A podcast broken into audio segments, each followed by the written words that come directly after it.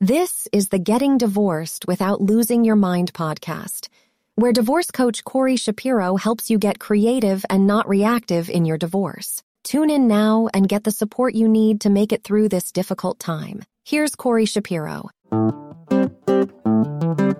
right, welcome to the Getting Divorced Without Losing Your Mind podcast. This is Corey Shapiro. In this episode, we're dealing with move out clauses. What are move out clauses?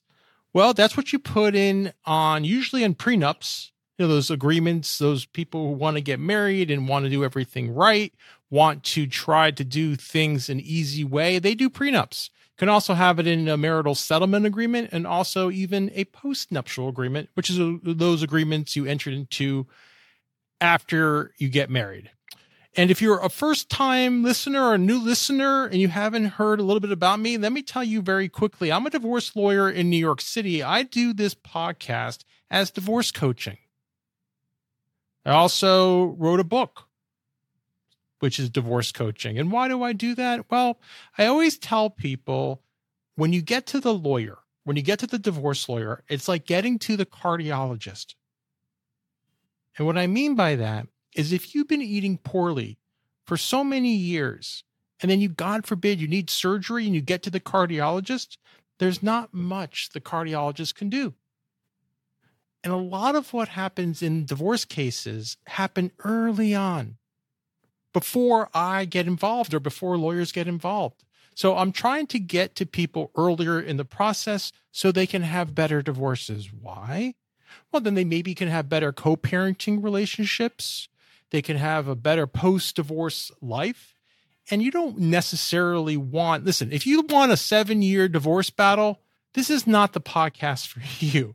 This is a podcast for people who may be dealing with the crazy maker, maybe dealing with someone who wants a seven year battle, but we're not trying to escalate. We're trying to de escalate. So let's get into the show because actually, when I think about de escalation, I saw this great movie this weekend Elemental, the new Pixar film, and it had a great representation of that choice. The elements, it's really good if you, if you if you check it out. But the elements, one of the elements is fire, and one of the main characters is Ember, and she's working for her dad's store. And when she gets really upset, she just blows up, and because she's fire, she's very destructive and she meets in the journey uh, a water element who gives her some perspective to tune things down, to quiet things down. And it, I think it's a really good journey. If you're in one of these situations, it may give you some reinforcement that it's hard dealing with a crazy maker. It's hard dealing with Amber when she's going berserk, but it can be done. And hey, it's hard for me. You know, all of the people, all of the, my mentors, all the books I read, everyone says it's hard and you're going to have good days and bad days.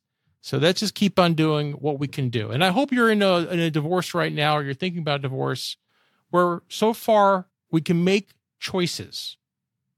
That's the key. And what I mean by that is if something has happened already, it's more narrow, more narrow what we can do what your attorney can do, what the court can do, and what you can do. So I hope you're early in the process. I hope you are listening to this and thinking creatively. That's what we're trying to do here. We're trying to think creatively about the divorce. What we're not trying to do is think reactively. Because if we think reactively, we're not thinking generally with our big brains. That's the problem. But it feels so good sometimes. It feels so good to be reactive. Trust me, I know it. It feels good. It just doesn't work necessarily. It, doesn't feel good in 10 months. It doesn't necessarily feel good in a year. It feels good in like the moment. And that's the whole point of this podcast and of my uh, coaching. Okay. So let's go to the quote. Well, actually, let me tell you what we do first of all. I'm sorry. Let me back up. We do generally we do a quote. We do a question we do some divorce news. I give you my reaction to it.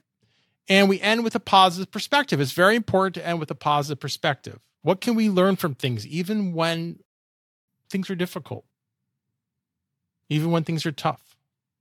And they're going to be tough, but we're going to get through it because that's what we do. We get through it. So our quote's a long one. If you're if you're watching this on YouTube, it will be on the screen. But bear with me because I think this quote is from a real master creative person. Uh, I'll give you a little hint to make you want to listen. He won nine Grammys.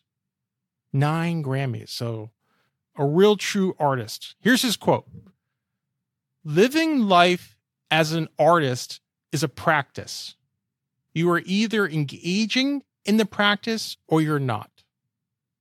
It makes no sense to say you're not good at it. It's like saying, I'm not good at being a monk. You're either living as a monk or you're not. We tend to think of the artist's work as the output.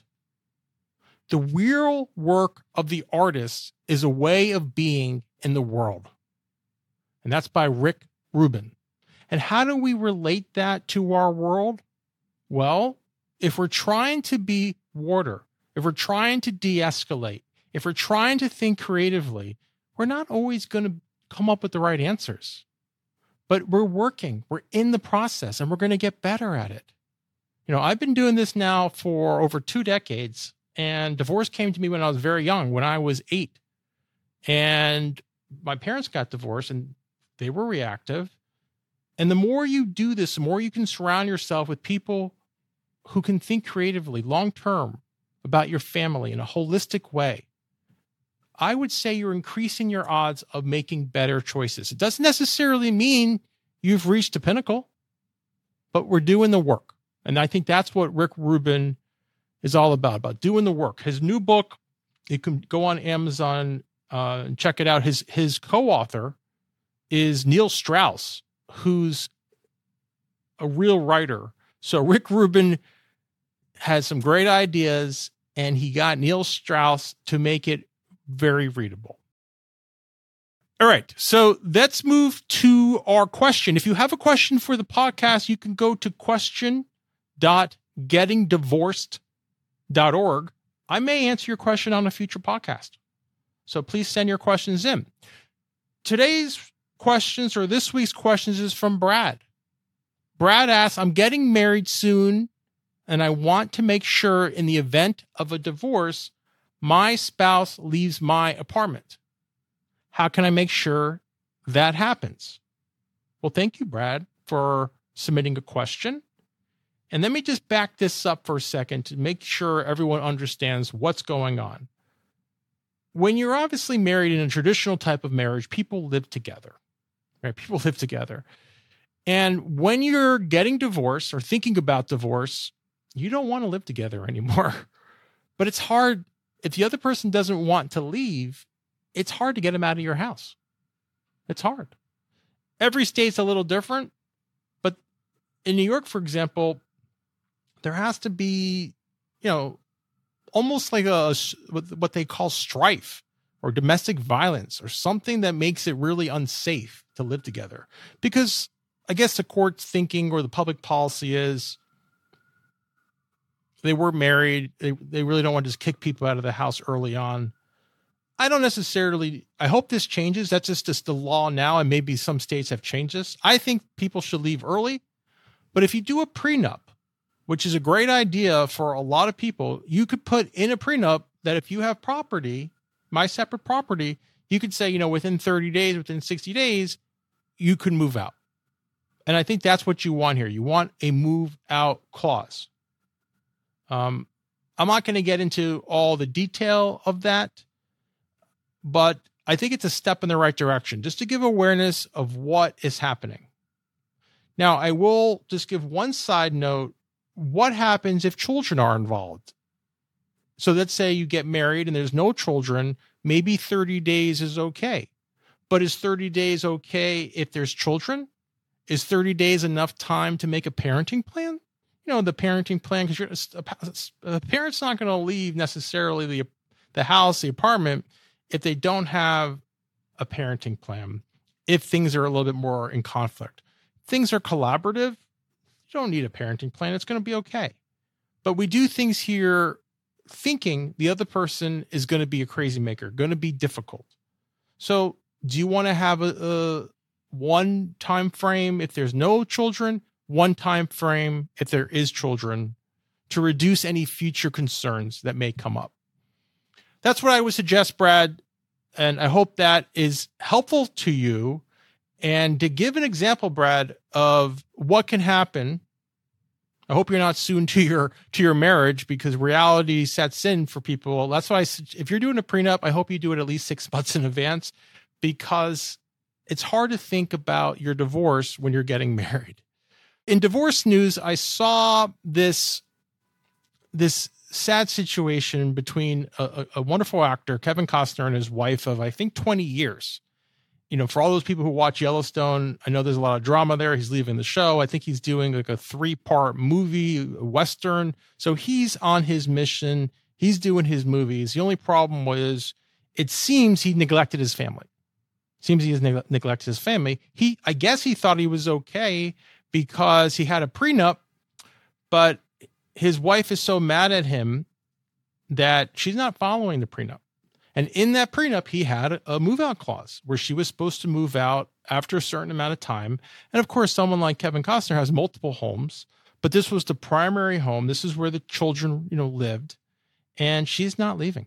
And I don't want you to think Kevin's not giving money. He's giving, he's offering a lot of money to her to move out, not as much as she wants. So these are the things that can happen when you're in this situation.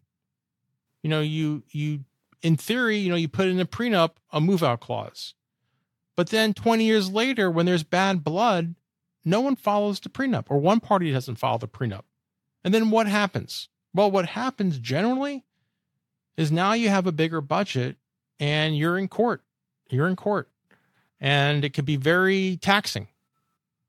So that's why I suggest when you're doing these clauses, these these these move out clauses, just think of what differences. And I think in, in their prenup, I'm not sure if there was a difference. It seemed a little tight to me.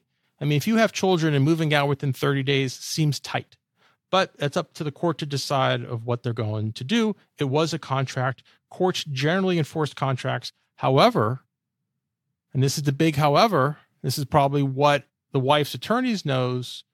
The court, uh, those contracts are trumped by the best interest of the children, by the best interest of the children. And a major factor for the best interest of the children is stability. So if the court feels that stability or finds stability is more important, they might not enforce the prenup. So all that time that you're trying to clarify their rights might just go out the window. And this is why why divorces get difficult.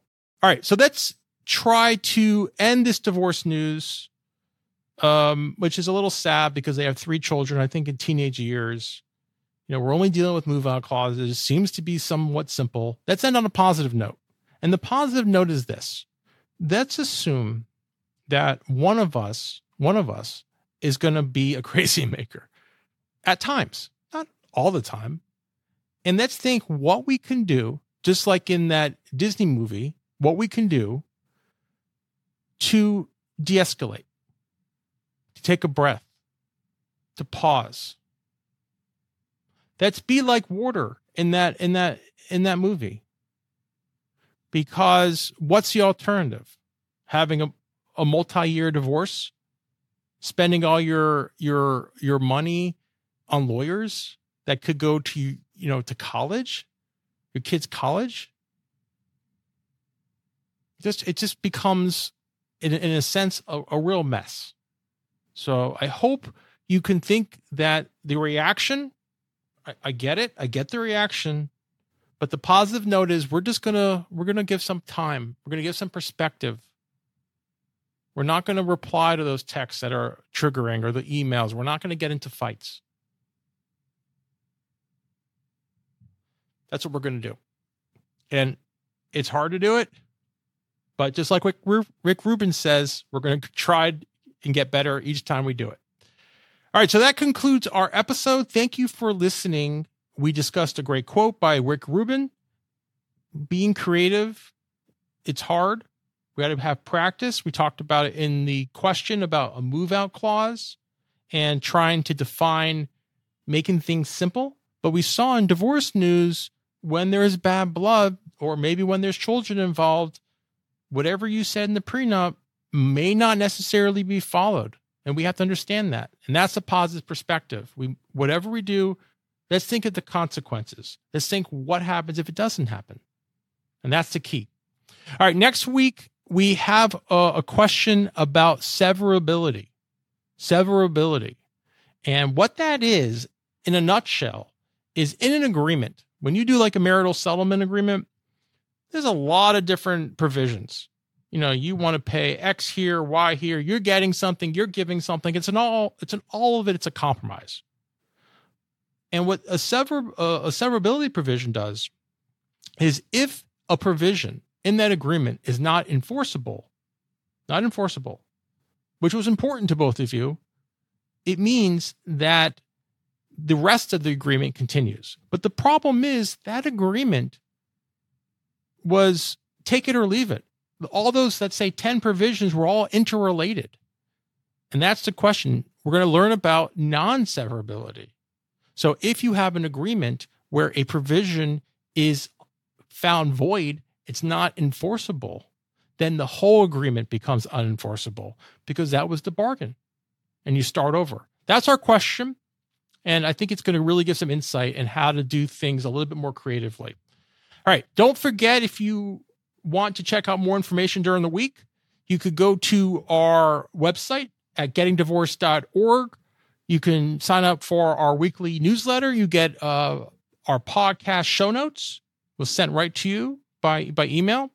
You could also check out our archive. Uh, we've been doing this. This is season three, so we're building an archive. And one of the nice things we have is we have each question uh, recorded uh, on the website.